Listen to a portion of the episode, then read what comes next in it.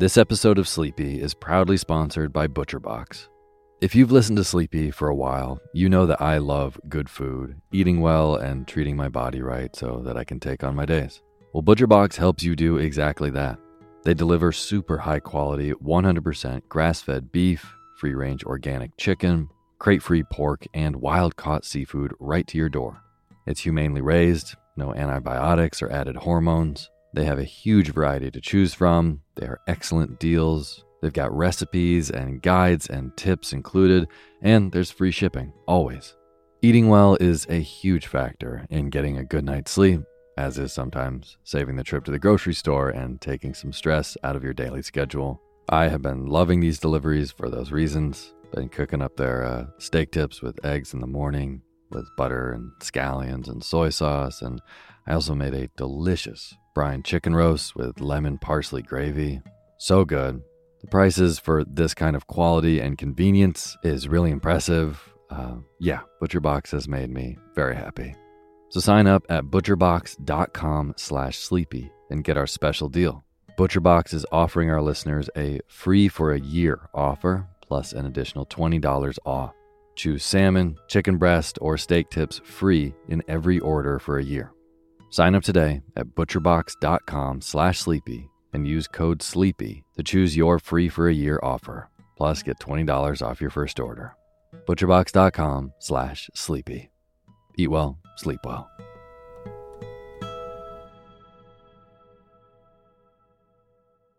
Hi, everyone. My name's Otis Gray, and you're listening to Sleepy.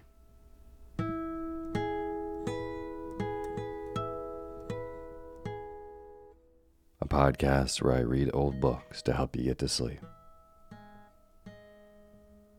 Happy November, everybody. We're officially heading into the holiday season, and we got a great bedtime story for you tonight. A little mystery written by Agatha Christie. But before we get to tonight's story, I just want to say that this episode is proudly sponsored by Shopify. As someone who's self employed and has to hustle pretty hard in order to make life easier, I love using tools like Shopify that help me streamline my day to day work so I can rest easy at night. Shopify is an all in one commerce platform to start, run, and grow your business. So, that idea you might have been knocking around in your head for years, that business you always wanted to start, give it a whirl and try out a free 14 day trial of Shopify to help you get it off the ground. Breathing life into a good idea you've had opens endless possibilities. It has for me. I mean, this podcast started as a weird, funny thing. I started as a joke while working in restaurants, and now it's something that's grown and allows me the freedom to do the things that I love. Well, Shopify helps millions of entrepreneurs do the same, and it just makes it all seem possible. So, it's never been easier to start and grow a business thanks to Shopify. Go ahead, try Shopify for free and start selling anywhere. Sign up for a free trial at shopify.com slash Otis. Go to shopify.com slash Otis to start selling online today. Shopify.com slash Otis. I'll put a link for this in the description of the show. And now, I'd like to thank our brand new patrons on patreon.com Lindsay Van Meter, Preet Bogle, Perry Klee, Nadine Abdallah, Reagan Lennington, and Nicholas Blazer. Thank you all so, so much for being a part of making this show. I truly, truly appreciate it. And for anyone who doesn't know, all these names that I just read are brand new supporters of Sleepy on patreon.com, which is a wonderful site where you can go and directly support creators of the work that you like. So, if the Sleepy podcast has helped you get a better night's rest, maybe it's helped you wake up a little more chipper the next day, then consider going to patreon.com slash sleepy radio in donating even a dollar a month. It goes a really long way. At $5, you get cool perks like access to an exclusive poetry feed with 50 extra episodes that you have not heard before, um, with new ones coming out every few weeks. But no matter how much you donate, I will read your name in the opening credits of the next show after you do. So again, if you would like to be a part of making this show, go to patreon.com slash sleepy radio. Thank you. And as always, the music you're hearing is by my good friend James Lepkowski, and the cover art for Sleepy is by Gracie Kanan.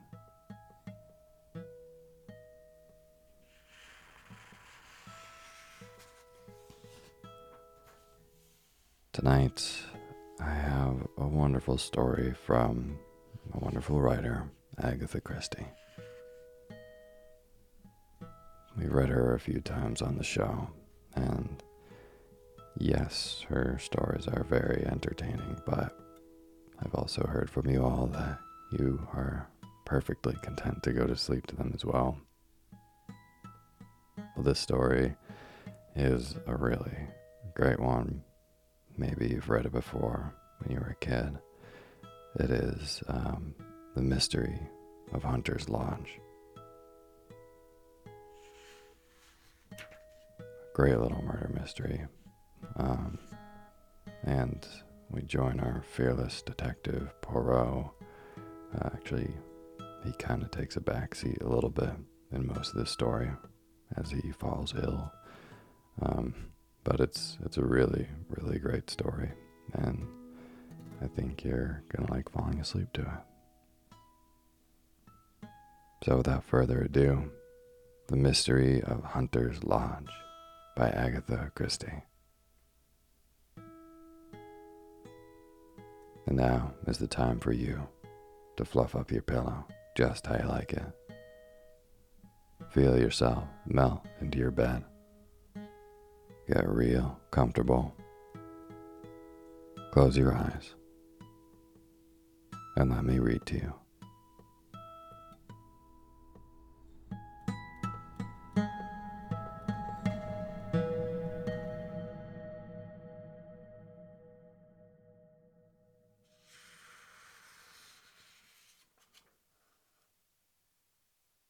Hunter's Lodge Case.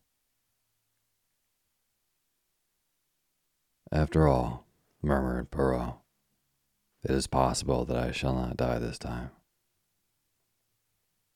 Coming from a convalescent influenza patient, I hailed the remark as showing a beneficial optimism. I myself had been the first sufferer from the disease. Poirot, in his turn, had gone down. He was now sitting up in bed, propped up with pillows. Yes, yes, my little friend continued. Once more shall I be myself again. The great Hercule Poirot, the terror of evildoers. Figure to yourself, mon ami, that I have a little paragraph to myself in Society Gossip. But yes, here it is. Go it, criminals, all out. Hercule Poirot and believe me, girls, he's some Hercules. Our own pet society detective can't get a grip on you. 'Cause why? 'Cause he's got La Grippe himself. I laughed. Good for you, Poirot. You are becoming quite a public character. Unfortunately, you haven't missed anything of particular interest during this time. That is true. The few cases I have had a decline did not fill me with any regret. Our landlady stuck her head in at the door. There's a gentleman downstairs. Says he must see Monsieur Poirot, or you, Captain. Seeing as how he was in a great to do, and with all that, quite the gentleman, I brought up his card. She handed me the bit of pasteboard Honor Roger Havering, I read. Poirot motioned with his head toward the bookcase, and I obediently pulled forth the Who's Who. Poirot took it from me and scanned the pages rapidly. Second son of 5th Baron Windsor, married 1913, Zoe, fourth daughter of William Kraft. Hmm, I said. I rather fancy that's the girl who used to act at the frivolity. Only she called herself Zoe Carisbrooke. I remember she married some young man about town just before the war. Would it interest you, Hastings, to go down and hear what our visitor's particular trouble is? Make him all my excuses. Roger Havering was a man of about forty, well set up and of smart appearance. His face, however, was haggard, and he was evidently laboring under great agitation. Captain Hastings, you are Monsieur Poirot's partner, I understand. It is imperative that you should come with me to Derbyshire today. I'm afraid that's impossible, I reply. Poirot is ill in bed. Influenza. His face fell. Dear me, that is a great blow to me. The matter on which you want to consult him, it's serious? My God, yes. My uncle, the best friend I have in the world, was foully murdered last night. Here in London? No, in Derbyshire. I was in town and received a telegram from my wife this morning. Immediately upon its receipt, I determined to come round and beg Monsieur Poirot to undertake the case. If you'll excuse me a minute, I said, struck by a sudden idea. I rushed upstairs, and in a few brief words acquainted Poirot with the situation. He took any further words out of my mouth. I see, I see. You want to go yourself. Is it not so? Well, why not? You should know my methods by now. All I ask is that you should report to me fully every day and follow implicitly any instructions I may wire you. To this I willingly agreed. And an hour later, I was sitting opposite Mr. Havering in a first class carriage on the Midland Railway, speeding rapidly away from London. To begin with, Captain Hastings, you must understand that Hunter's Lodge, where we are going and where the tragedy took place, is only a small shooting box in the heart of the Derbyshire moors.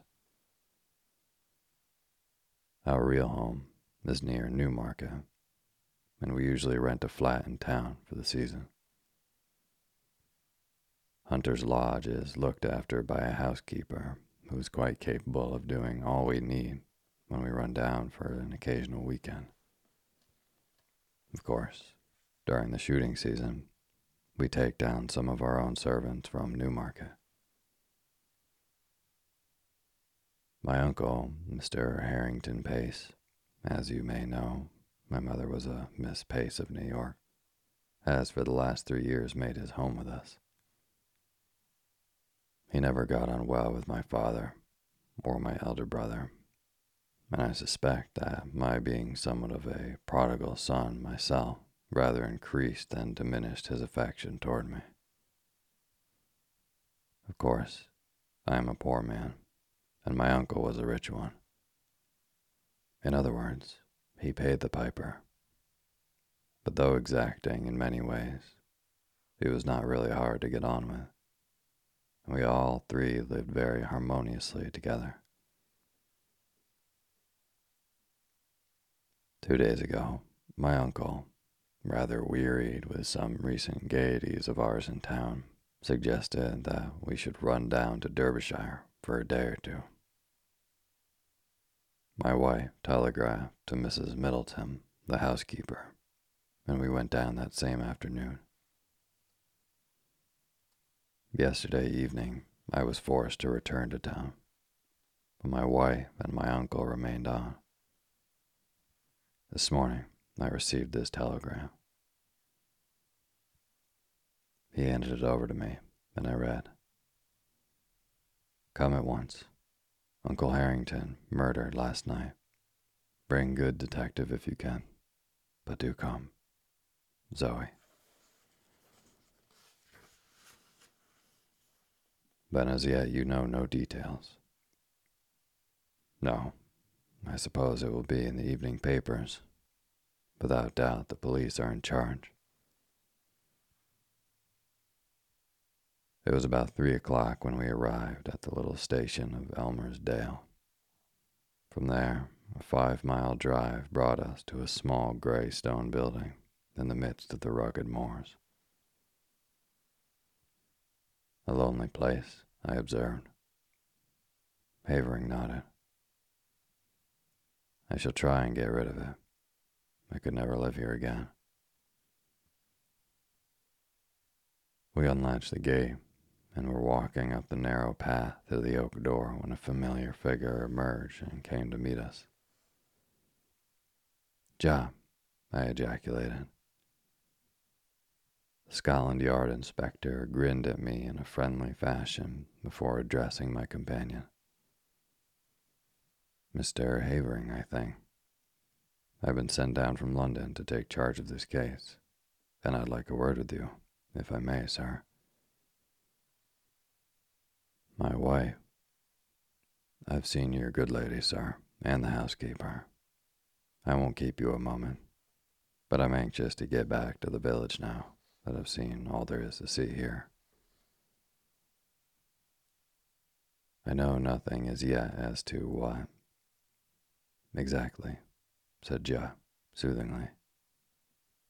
But there are just one or two little points I'd like your opinion about all the same. Captain Hastings here, he knows me, and he'll go on up to the house and tell them you're coming. I went on to the house.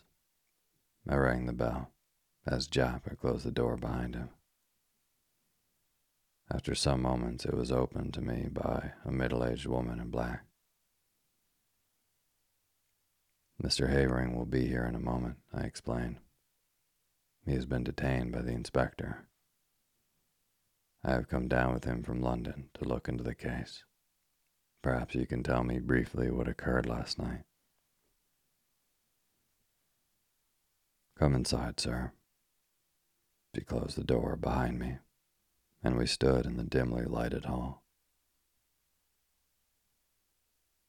It was after dinner last night, sir, that the man came. He asked to see Mr. Pace, sir, and seeing that he spoke the same way, I thought it was an American gentleman friend of Mr. Pace's, and I showed him into the gun room, and then went to tell Mr. Pace. He wouldn't give me no name, which of course was a bit odd, now I come to think of it. I told Mr. Pace, and he seemed puzzled, like, but he said to the mistress, Excuse me, Zoe, while I just see what this fellow wants. He went off to the gun room, and I went back into the kitchen. But after a while, I heard loud noises as if they were quarreling, and I came out into the hall. At the same time, the mistress, she comes in too. And just then there was a shot, and then a dreadful silence. We both ran to the gunroom door, but it was locked, and we had to go round to the window. It was open, and there inside was Mr. Pace, all shot and bleeding. What became of the man? He must have got away through the window, sir, before we got to it. And then? Mrs. Havering sent me to fetch the police. Five miles to walk it was. They came back with me, and the constable he stayed all night, and this morning the police gentleman from London arrived. What was this man like who called to see Mr. Pace? The housekeeper reflected. He had a black beard, sir, and was about middle aged, and had on a light overcoat. Beyond the fact that he spoke like an American, I didn't notice much about him. I see. Now I wonder if I can see Mrs. Havering. She's upstairs, sir. Shall I tell her? If you please. Tell her that Mr. Havering is outside with Inspector Japp, and the gentleman he has brought back with him from London is anxious to speak to her as soon as possible. Very good, sir. I was in a fever of impatience to get at all the facts. Japp had two or three hours start of me, and his anxiety to be gone made me keen to be close at his heels. Mrs. Havering did not keep me waiting long. In a few minutes, I heard a light step descending the stairs and looked up to see a very handsome young woman coming toward me. She wore a flame colored jumper that set off the slender boyishness of her figure. On her dark head was a little hat of flame colored leather. Even the present tragedy could not dim the vitality of her personality. I introduced myself, and she nodded in quick comprehension. Of course, I have often heard of you and your colleague, Monsieur Poirot. You have done some wonderful things together, haven't you? It was very clever of my husband to get you so promptly. Now, will you ask me questions? That is the easiest way, isn't it, of getting to know all you want about this dreadful affair. Thank you, Mrs. Havering. Now, what time was it that this man arrived?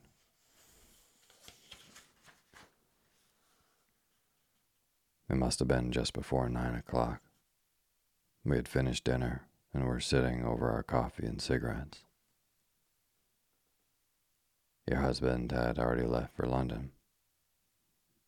Yes, he went up by the 6.15. Did he go by car to the station or did he walk?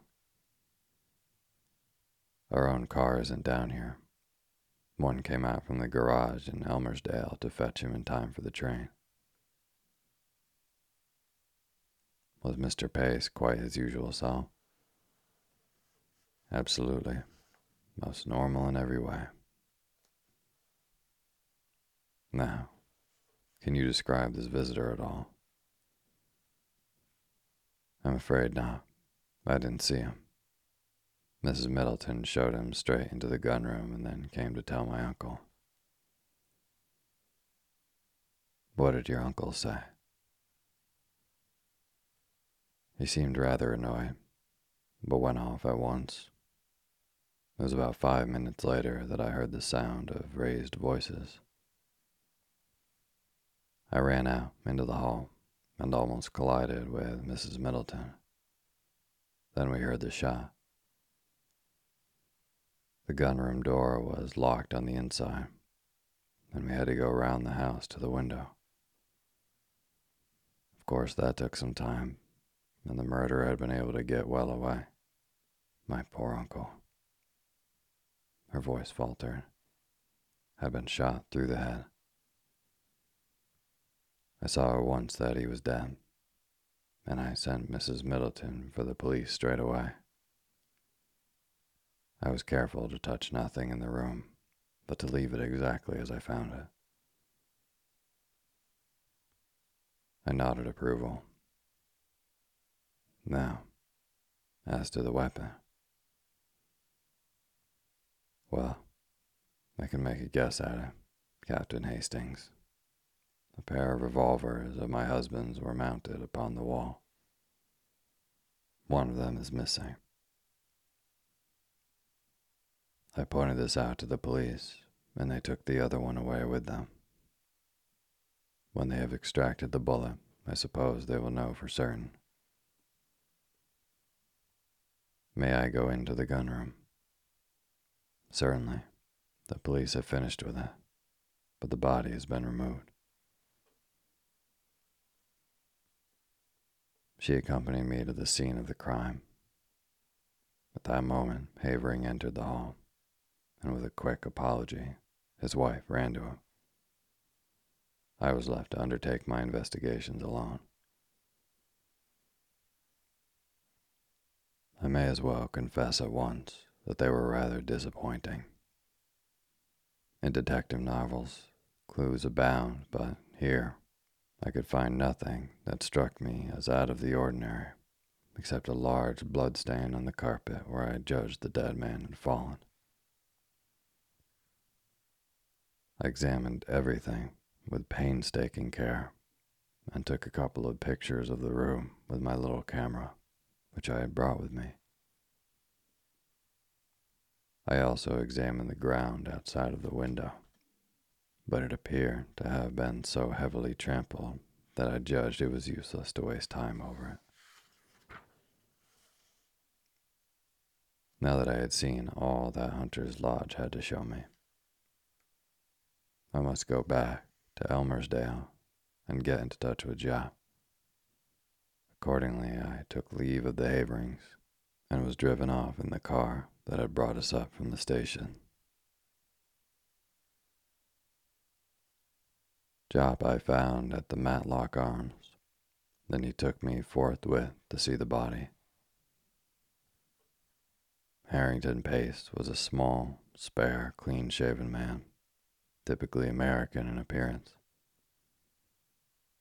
He had been shot through the back of the head, and the revolver had been discharged at close quarters turned away for a moment, remarked Japp, and the other fellow snatched up a revolver and shot him. The one Mrs. Havering handed over to us was fully loaded, and I suppose the other one was also. Curious what darn fool things people do. Fancy keeping two loaded revolvers hanging up on your wall. What do you think of the case? I asked as we left the gruesome chamber behind us. Well, I got my eye on Havering to begin with. Oh, yes, noting my exclamation with astonishment. Havering has one or two shady incidents in his past. When he was a boy at Oxford, there was some funny business about the signature on one of his father's checks all hushed up, of course. Then he's pretty heavily in debt now, and are the kind of debts he wouldn't like to go to his uncle about. Whereas you may be sure the uncle's will would be in his favor. Yes, I got my eye on him, and that's why I wanted to speak to him before he saw his wife. But their statements dovetail all right, and I've been to the station and there's no doubt whatever that he left by 6:15. That gets up to London about 10:30. He went straight to his club, he says. And if that's confirmed all right, why, he couldn't have been shooting his uncle here at nine o'clock in a black beard. Ah, yes. I was going to ask you what you thought about that beard. Japp winked. I think it grew pretty fast. Grew in the five miles from Elmersdale to Hunter's Lodge. Americans that I have met are mostly clean shaven. I questioned the housekeeper first, and then her mistress, and their stories agree all right. But I'm sorry Mrs. Havering didn't get a look at the fellow. She's a smart woman, and she might have noticed something that would set us on the track. I sat down and wrote a minute and lengthy account to Poirot. I was able to add various further items of information before I posted the letter. The bullet had been extracted and was proved to have been fired from a revolver identical to the size to the one held by the police. Furthermore, Mr. Havering's movements on the night in question had been checked and verified, and it was proved beyond a doubt that he had actually arrived in London by the train in question. And thirdly, a sensational development had occurred. A city gentleman living at Ealing on crossing Haven Green to get to the district railway station that morning had observed a brown paper parcel stuck between the railings. Opening it, he found that it contained a revolver. He handed the parcel over to the local police station, and before night, it was proved to be the one we were in search of. The fellow, too, that given us by Mrs. Havering. One bullet had been fired from it. All this I added to my report. A wire from Poirot arrived while I was at breakfast the following morning. Of course, Black Bearded Man was not Havering. Only you or Japp would have such an idea. Wire me description of housekeeper and what clothes she wore this morning. Same of Mrs. Havering. Do not waste time taking photographs of interiors. They are underexposed and not in the least artistic. It seemed to me that Poirot's style was unnecessarily facetious. I also fancied that he was a shade jealous of my position on the spot, with full facilities for handling the case. His request for a description of the clothes worn by the two women appeared to me to be simply ridiculous, but I compiled as well as I, a mere man, was able to. At eleven, a reply wire came from Poirot. Advise Japp arrest housekeeper before it is too late. Dumbfounded, I took the wire to Japp. He swore softly under his breath. He's the goods, Monsieur Poirot. If he says so, there's something in it. But I hardly noticed the woman. I don't know that I can go so far as arresting her, but I'll have her watched. We'll go up right away and take another look at her. But it was too late. Mrs. Middleton, that quiet, middle aged woman who had appeared so normal and respectable, had vanished into thin air. Her box had been left behind. It contained only ordinary wearing apparel.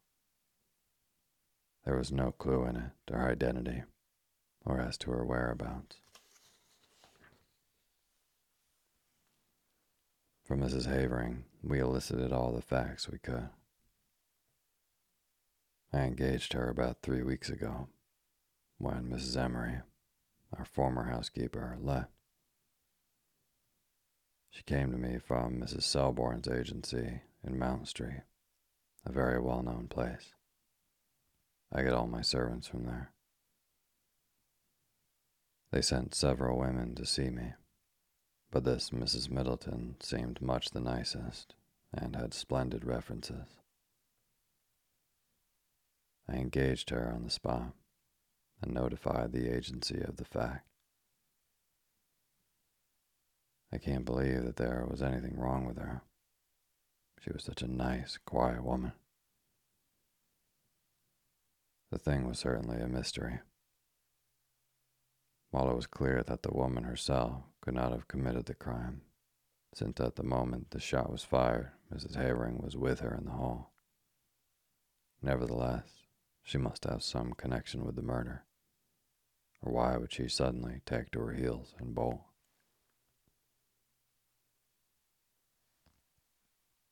I wired the latest development to Poirot and suggested returning to London and making inquiries at Selborne's agency. Poirot's reply was prompt.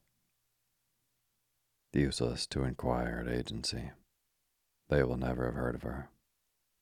Find out what vehicle took her up to the hunting lodge when she first arrived there. Though mystified, I was obedient. The means of transport in Elmersdale were limited. The local garage had two cars, and there were two station flies. None of these had been requisitioned on the date in question. I may also mention that inquiries at the agency in London bore out Poirot's prognostication. No such woman as Mrs. Middleton had ever been on their books. They had received the honorary Mrs. Havering's application for a housekeeper and had sent her various applicants for the post. When she sent them the engagement fee, she omitted to mention which woman she had selected. Somewhat crestfallen, I returned to London. I found Poirot established in an armchair by the fire. He greeted me with affection. Mon ami Hastings, but how glad I am to see you. Veritably, I have for you great affection. And you have enjoyed yourself. You have run to and fro with the good Japp. You have interrogated and investigated to your heart's content. Poirot, I cried, the thing's a dark mystery. It will never be solved.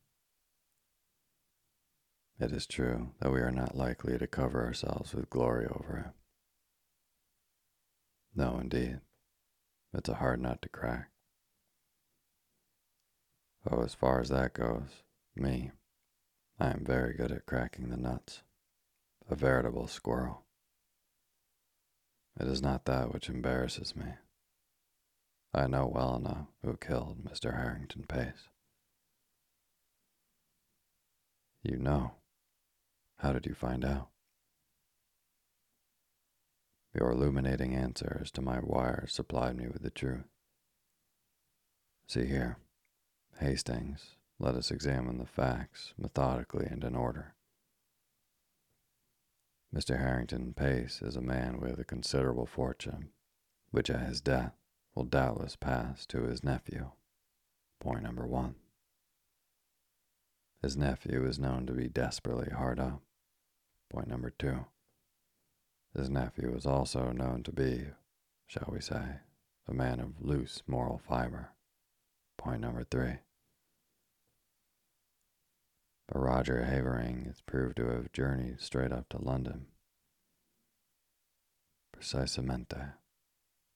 And therefore, as Mr. Havering left Elmersdale at 6.15, and since Mr. Pace cannot have been killed before he left, or the doctor would have spotted the time of the crime as being given wrongly when he examined the body. We conclude, quite rightly, that Mr. Havering did not shoot his uncle. But there is a Mrs. Havering, Hastings. Impossible.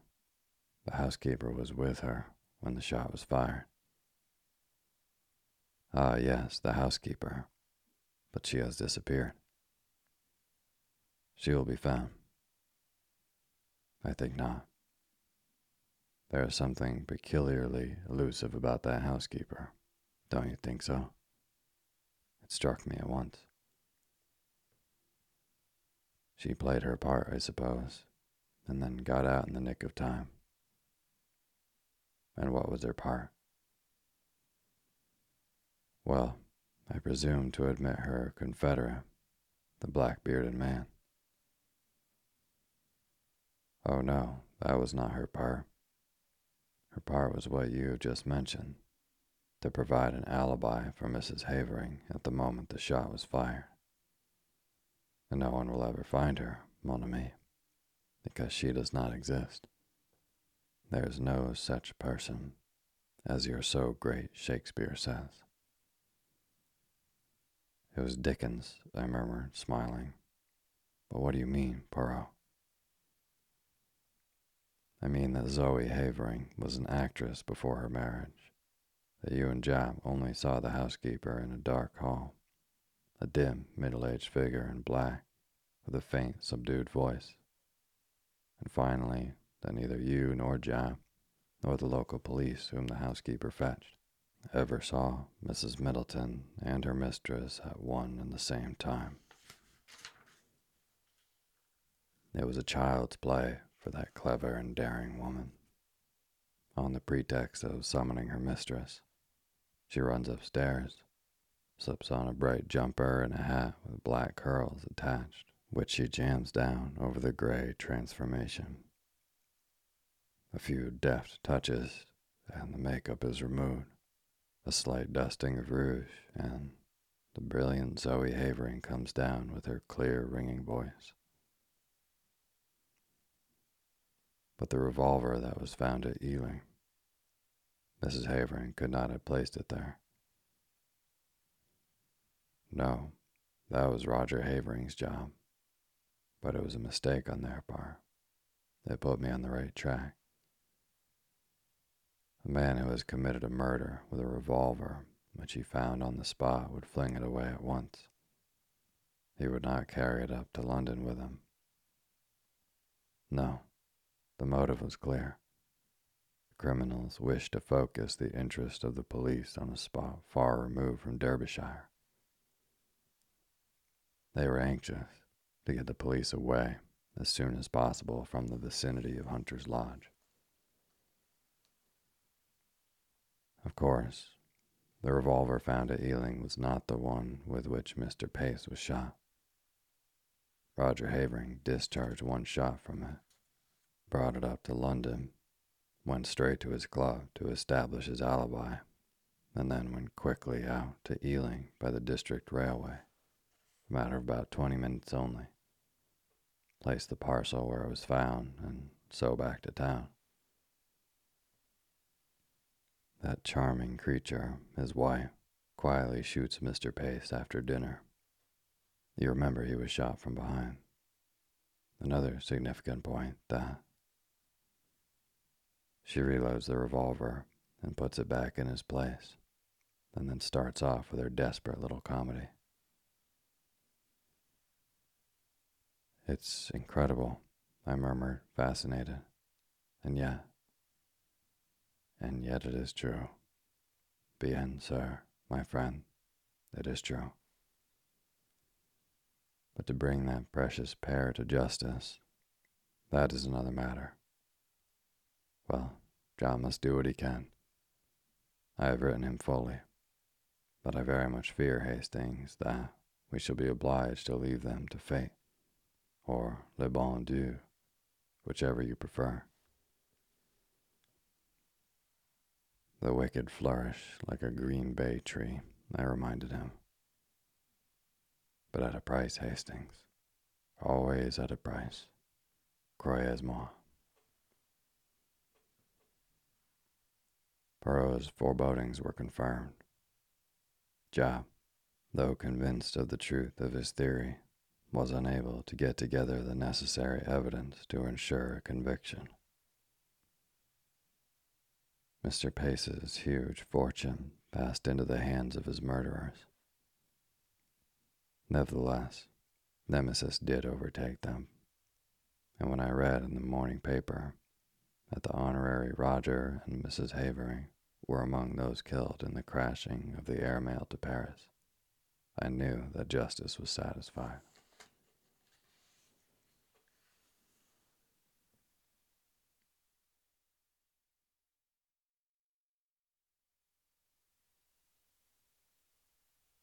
Thank you for listening to Sleepy.